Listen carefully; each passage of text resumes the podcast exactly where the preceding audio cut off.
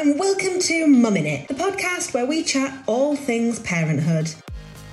I'm Harriet Shearsmith and I am indeed mumming it with my three kids, but I want to find out how other parents are navigating their parenthood and what that looks like. This season, we're talking parenting through a pandemic, and don't forget at the end of every episode, I ask my guests for their parenting hack. Smallest things that will make the biggest difference. And if you're a fan of hacks and life tips, don't forget to check out my book, Mumming It, which is available to order now. Guys, I have Katie here with me, who most of you will probably know as the nurse mum on Instagram. And I've been really excited to chat to you because I've followed you and I've followed Jackson's journey forever, really, ever since you first started. And I've loved your honesty. I think that's the one thing that really comes across on your platform and the way you're so open. And I think it's really helped people and inspired people who are in the same situation to stand up for themselves and to demand better for themselves and their children. So, if you would like to just introduce yourself so that anybody who isn't familiar with you and your platform will know who you are, go for it. My name's Katie. I used to blog and it's kind of just turned all into Instagram really as the nurse mum. It's interesting to hear you say those things. It's really nice actually. When I started sharing, which was via a blog mainly, the aim was because I was in hospital, I'd just given birth to this beautiful little boy. I hadn't had the easiest of pregnancies, but I didn't expect any problems. There were sort of some flags in pregnancy, you know, oh, this isn't quite, you know, you've got a bit too much fluid, or like I was having regular scans and things like that. But I just didn't really, it never happens to you. Like that was kind of how I saw it, like, oh, yeah, it'll be fine. Like it's just precautionary. And then when he was born, he passed all of the newborn checks actually. There was no concerns at birth, despite having surgeons on hands and things like that. There was no concerns. He passed everything. And then the next day he developed jaundice and we stayed in for a couple of days for that. Then we got out, went home, and he had like a lump in his groin. So we went into hospital and they said, Oh, it's a hernia. We'll just book a surgery in a few weeks' time. It's not urgent. Kept him overnight for observation, got back out fine again. Nothing was being picked up. And then when he was about six days old, I was at my mum's. It sounds so weird to say you were in a place now that we're all locked down. I can't go there now. But uh, yeah, I was at my mum's meeting lots of my friends because I was living in Leicester at the time for uni and I'd given birth in Leicester because of uni as well. And so I came to Nottingham to see everybody, and just something wasn't right that day. I can't even describe it. I have to just say a mother's instinct is everything. It's all I can describe it as because the things that weren't adding up to me were so minute or were such things that you wouldn't generally worry about. But for me, it just felt something wasn't right. And when I took him to the hospital that night, he went floppy on the way. I was having to hold his head up in the car seat. I called Leicester, where he'd been in the hospital for jaundice, because they'd taken bloods that night that we'd stayed overnight recently. So I wanted the results of those. So I called, and when I got through to one, I said, you know, I'm taking him to A&E. Something's not right. What's going on? And he was like, oh, you're on your way to A&E. Good. Having looked at the blood results, this is days later. So that was the first kind of sign that something wasn't right. And then when we got to the hospital, they just did test after test after test, and they were so good in A&E. They were absolutely amazing because although things again weren't quite right, it could all be put down to the jaundice he'd had because he's only six days old. He'd had like three or four days of jaundice. Certain things could be sort of brushed over if they had wanted to, essentially. And doctor came in and sat with me and says, What is going on? I said, Something's not right. I don't know what it is. I remember just wanting to cry and feeling so frustrated because I'm a qualified, well, I wasn't at the time, but I am now a qualified nurse. I'd done three years of training at that point. I didn't know. It, my training didn't go as far as I needed it to go. And they didn't know either. But my concerns led them to do more tests. And every single test they did kidney, heart, brain, urine samples, everything came up with problems, came up with something not right, um, came up with diagnoses. And so those first few months, well, we spent pretty much the first year in hospital. We would get out for like a week and think we were discharged for good after six weeks or so and bounce back in on the Monday and be in for another four weeks and so on. But it's around, I think he was about three months old when I started blogging. And all I wanted to do was the main thing was actually people asking questions, what's going on, you know, even just close family, mom, your dad, my partner, his dad at the time was in London and friends, everyone asking. And I couldn't keep repeating these things that I could barely digest myself, that I didn't understand understand myself. So I started writing it out on a platform that would be sort of, you can all read it here. It's still personal because I'll be very open and honest, but I can't keep repeating this. Like, here you go. You can all open it, you can all read it, you can all discuss together, but that's that. So it was method of communication essentially. Yeah. And then the other thing was that I was in hospital and I think a lot of children that are born with medical needs end up being either born prematurely. I always get asked, was he premature? But even by the doctors that we see to this day, was he premature? And he wasn't. And so we didn't have that sort of, he's not passed his checks, he needs to go to the neonates or he needs to go to an ICU. There was no specialist area that he went to that were familiar with that. We went in when he was 60 days old and ended up on the assessment unit, which is where children go in with bronchitis, you know, all sorts of things, general and more of like an in and out thing. And we ended up on that ward for about six weeks, which is a short stay unit. He's supposed to be there for a matter of days. So there wasn't the nurses that were familiar with long term complex. I mean, there may be because obviously people with disabilities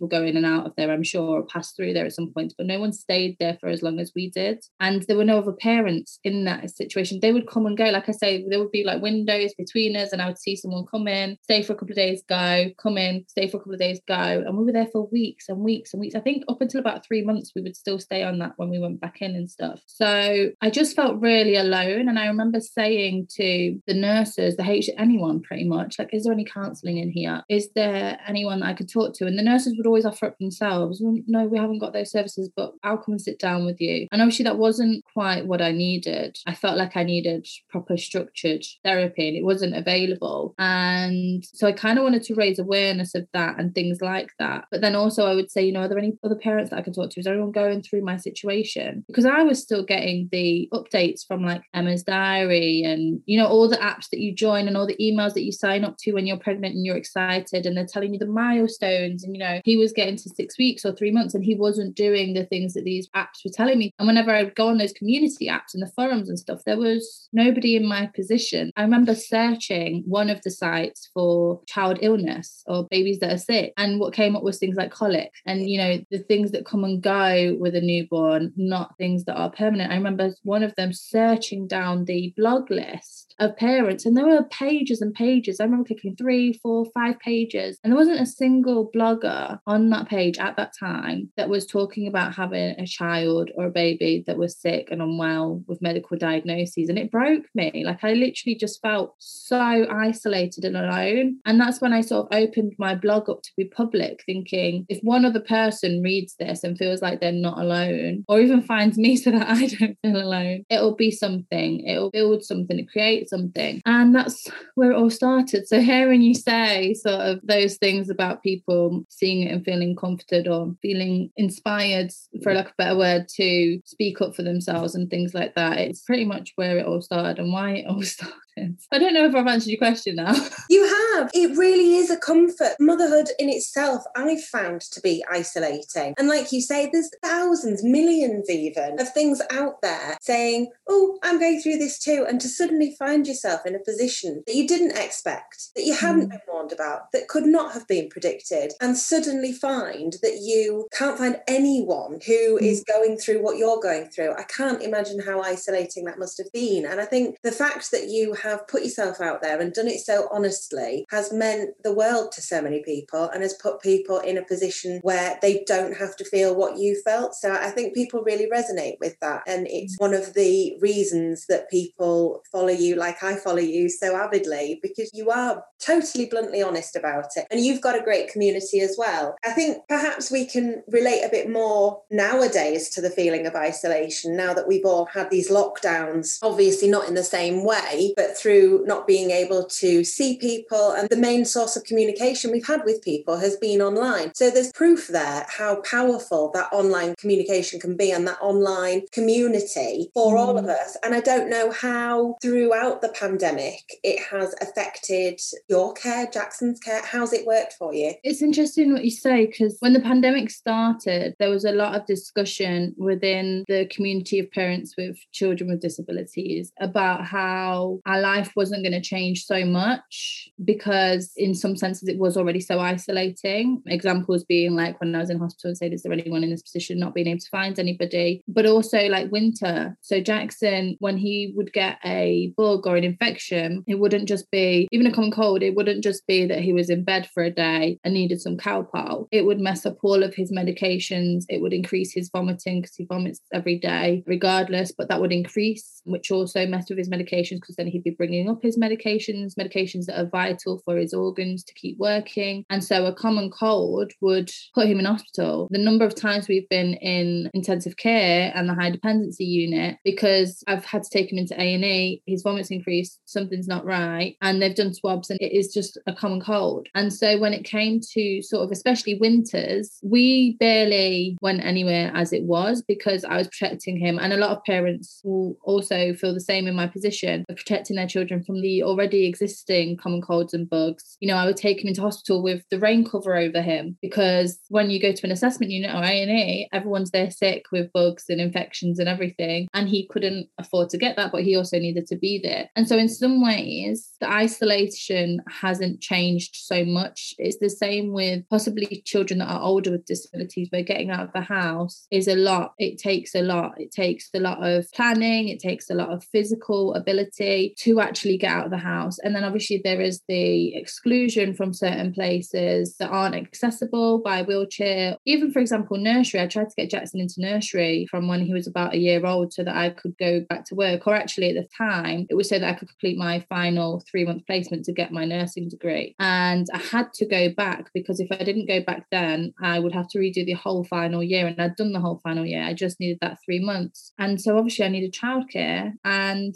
he got rejected from three nurseries, all with very mysterious reasons why. The first one said their insurance wouldn't cover his heart condition. The second one took our calls. All of them I had visits with, and you know, everything was smooth sailing. And then all of a sudden, I'm ready to go back to work and I'm planning him to go there. And then they call and say, Oh, we can't take him. The second one said they were full, but my friend's child got a place the week after. And then the third one, actually, they still owe me a deposit from about two years ago. We got as far as like we'd gone round, I'd paid the deposit, we'd agreed the days, and then someone did a risk assessment. Bearing in mind at this point, we had a community nurse, I had an early years specialist, so a number of professionals on Jackson's side involved that were all saying we're willing to come to the nursery and risk assess and see what can be done and see what adaptations may be needed, or to say if it's absolutely fine. The nursery did their own in house risk assessment without any of Jackson's documentation or any of his professionals involved and said that they just couldn't have him. Yeah. So Wow. there's so many things that are already excluding people with medical needs or people with disabilities from society in general. The pandemic has obviously still had a huge impact on everybody.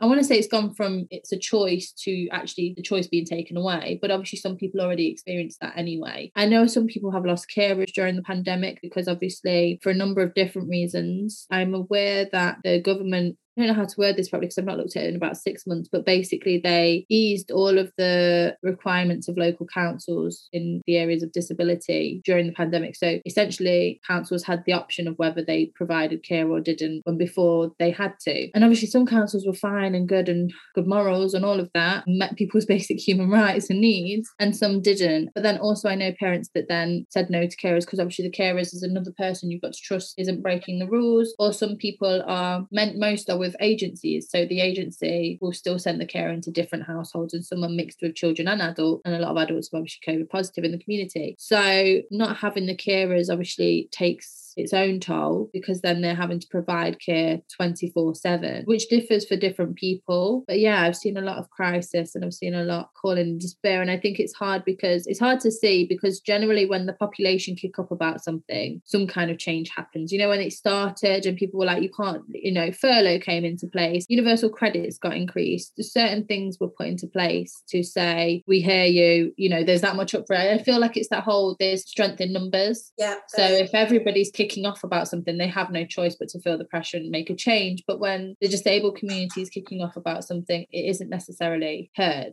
yeah. because they're not there is a lot of i mean if you look at the stats you would think that there was enough people to make an uproar but i think mixed with exhaustion not having the carers being too tired to fight, not being in work, you know, people put people down. And, you know, if it's someone that's a top earner saying something, you know, or they're going to leave, all these things come into play that make them have an influence. Whereas I feel like unpaid carers are often bottom of the pile. Yeah, it makes sense and it's not right. Do you feel like people have become more sympathetic and a bit more understanding of actually what it feels like to be excluded and not to be able to go to things? Or do you feel like it's again just been overlooked? It's not had the impact that it needs to have to really make a change, to really say, actually, this is discrimination. People can't live like this. People can't be put in the position where they're not given the appropriate carers. I know you had a lot of problems with carers, didn't you, in various stages? Yeah, I mean, it's not related to the pandemic at the moment moment. Thankfully, we just have the one and she does all of the hours. So she's only here, which means we've been able to keep a hold of her. But in relation to, the beginning of the pandemic, the first time sort of people were saying, hey, you know,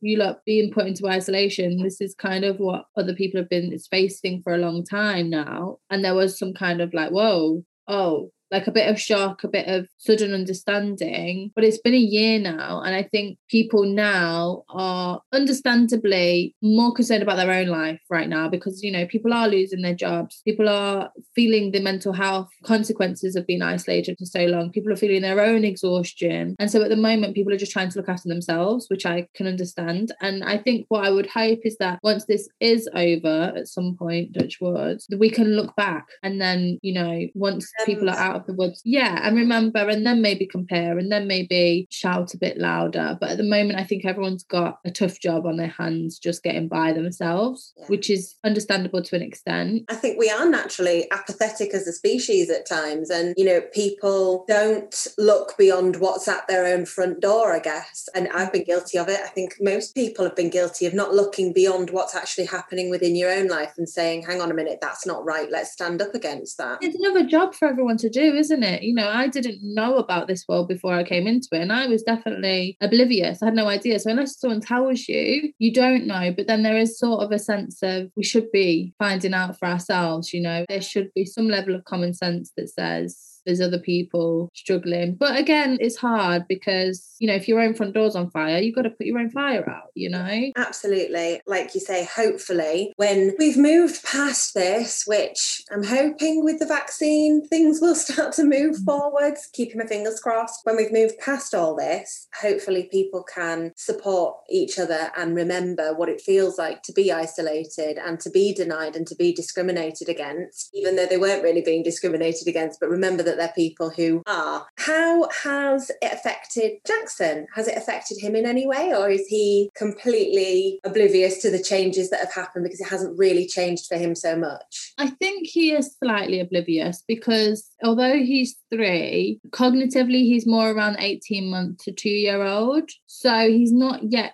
got that complete understanding of the world around him. And he's very much in the moment. You know, if you're entertaining me now, I'm not worried. yeah. The last lockdown, there was a lot of him because he started special needs school in September last year. So that's like after the first lockdown. So before then, he'd only just been attending a nursery for a couple of months and it wasn't set in stone and there was a lot of hospital admissions. So he hadn't really got into a specific routine outside of our home anyway. And then he started special school and he absolutely loves it and thrives there and is excited to go every single day. So then I think when this last lockdown came, it did confuse me a bit more. Maybe over Christmas, even just the Christmas holidays. So before we even went into another lockdown, he was that confused of like every day he would wake up and be like, bus, school, and name his teacher and name his friend and be like, you know, and I'd be like, not today. And in the end, he just started saying back to me to say all their names and go, not today. I'm like, no, oh, no, baby. And then obviously that went on and on and on for a good few weeks. So he definitely understood to some extent and he definitely missed it. And health wise, you know, a lot of things got cancelled or put off. Things changed in terms of like our hospital appointments became Zoom appointments. And some of it was really nice in some ways because, you know, we traveled to London and back for a few of his appointments and even to the local hospital is a 40 minute round trip. And so, in some ways, it was nicer to just be able to go in the living room and do the consultation over the laptop. But in other respects, certain things haven't been done. And I'm only just seeing now in letters that say, you know, due to COVID, this hasn't been completed or this isn't yet happening. And that frustrates me because I think the things that are being blamed on COVID aren't COVID related. Yeah. Certain things like referrals, referrals a letter. How is a letter being sent blamed on COVID? You know, so there's bits and pieces and different aspects of things. But on the whole, it's not been awful for him, which is good. And we've been in and out of hospital many a time during the lockdown. You know, I think we spent about a month in hospital during the first lockdown, and then we went to London Hospital and spent time there and stuff. So in some sick ways, we've got out and about. in, a, in a fashion, not in a fashion.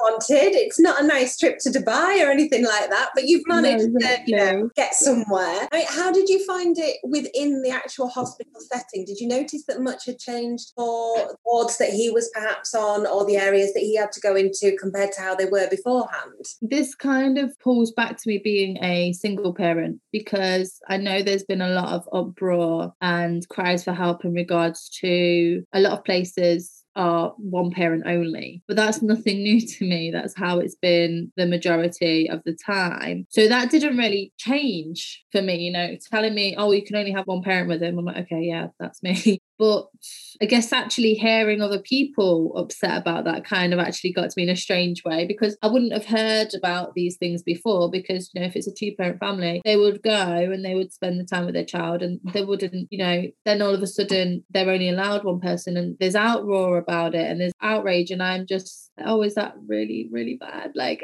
that I've been doing it on my own the whole time. You know it was the whole you need somebody there for you for the mental support for the physical support. Obviously two parent families if it's one person then the other person will drop them off or bring them food and do these things. And I didn't have that either. So it was heart-wrenching to see other people's perspectives of that because I think sometimes you're so used to your normal even just like with some of Jackson's conditions you know sometimes I'll talk about them so blasé and people go oh my goodness like that's not on. You should be you know Yeah. shout loud about it. And you don't realize until somebody else says something is really difficult that you go oh that is really difficult. So in that respect in terms of in the actual hospitals i think other than the one parent rule not so much. I mean there's the masks and the gowning up more so but i mean that happens during procedures and things anyway. I don't think there's been a huge difference in the environment. I mean, toys, I guess toys for the first lockdown, you couldn't have any of the toys. A lot of things have been stripped. And obviously, if you rush into A&E, you've not grabbed a box of toys on your way. And then you're in for three weeks and there's nothing for them to play with. You know, there's a level of guilt there and obviously the entertainment side of things for them. But yeah, I think they were the main things. Yeah, it's interesting what you say about how it casts a light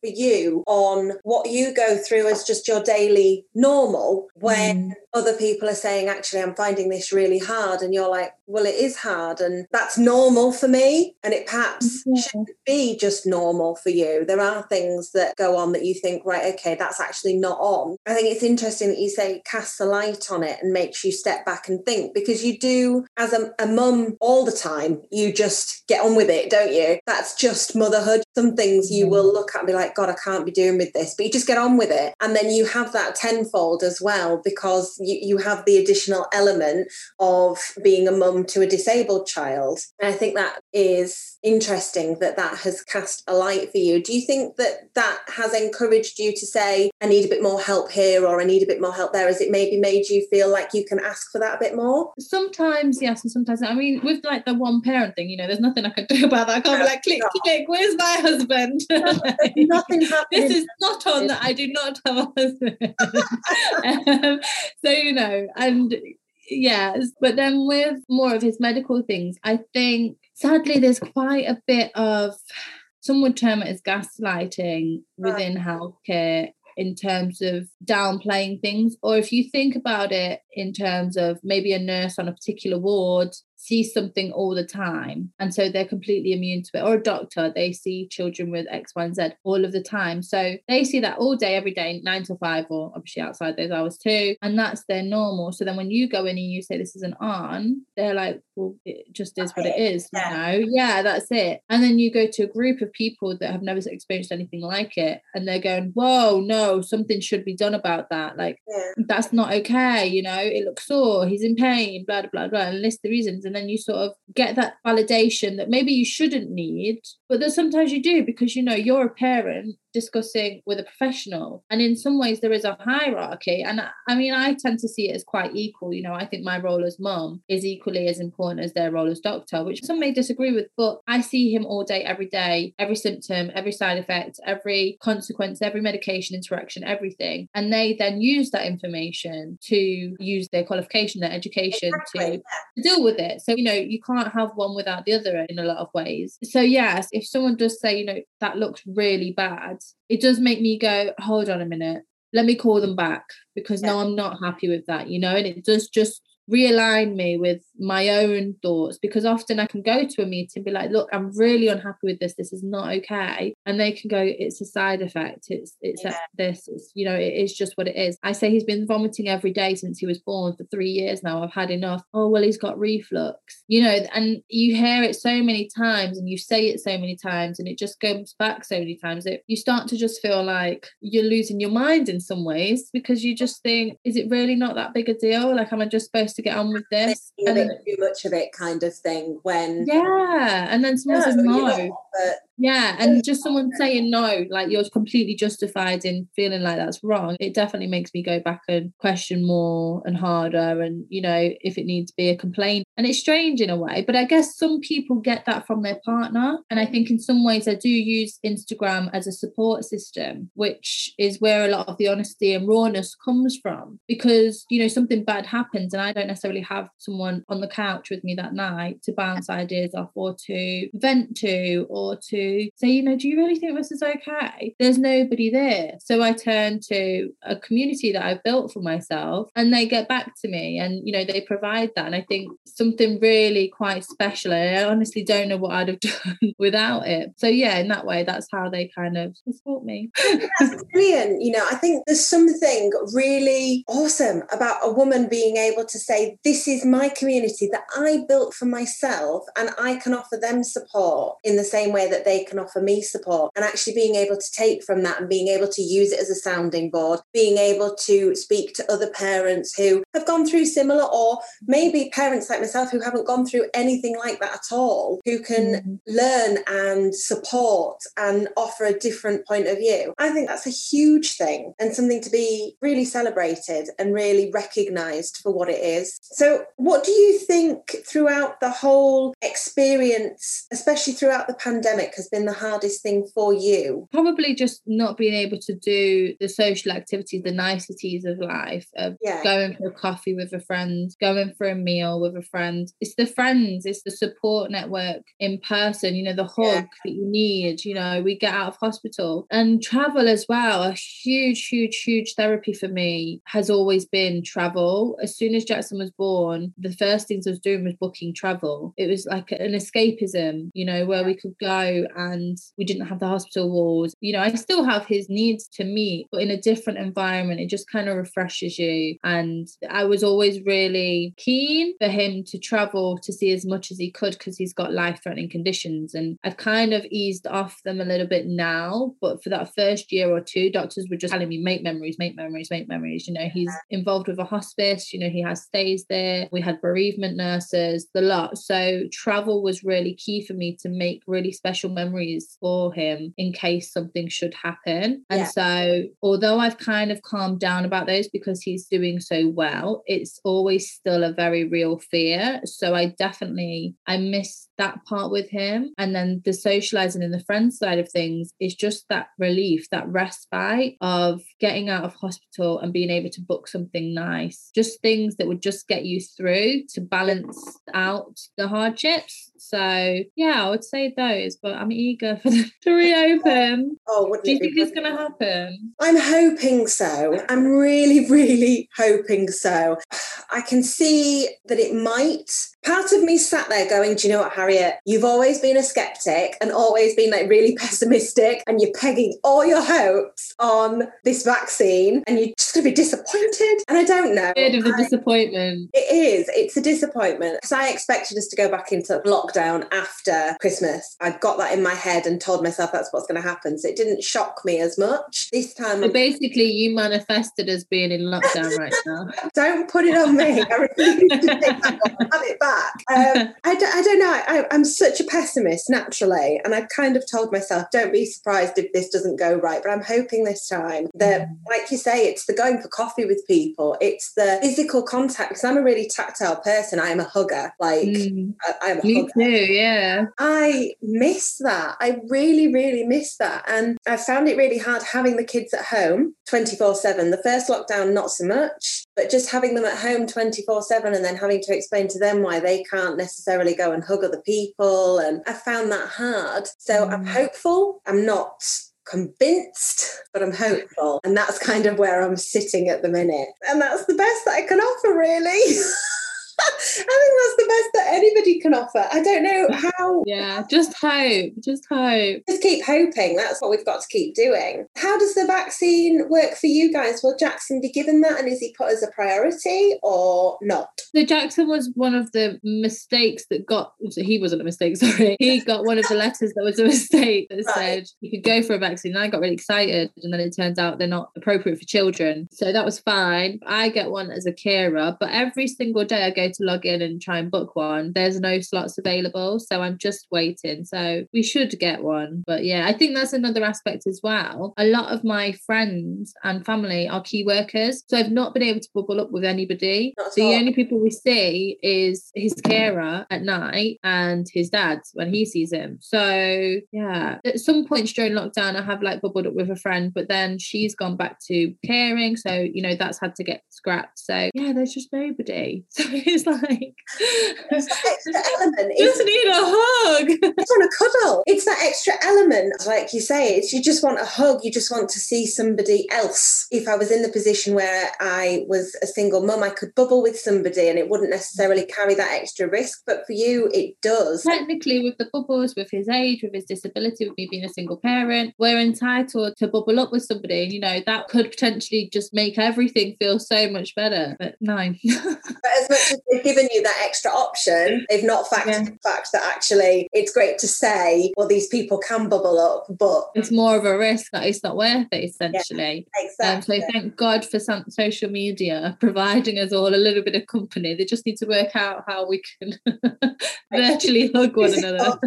yeah. That's the bit that we need some kind of internet hug. I think social media gets a really bad rep, you know, and I think it's been wonderful throughout the whole of this. I realise that it has so many problems, and I know it comes with its own trolls and its own the anonymity that breeds contempt throughout us all. I get that. I know that that's there, and I know that it's allowed people to remain anonymous and mm. showed the worst of us. But I think it's also showed the best. Yeah. Especially yeah. in these times when we can actually come together via it because we can't come together any other way. And I think that's been massive. So, on that note, what would be your tips that you would give to somebody who is in the same situation as you?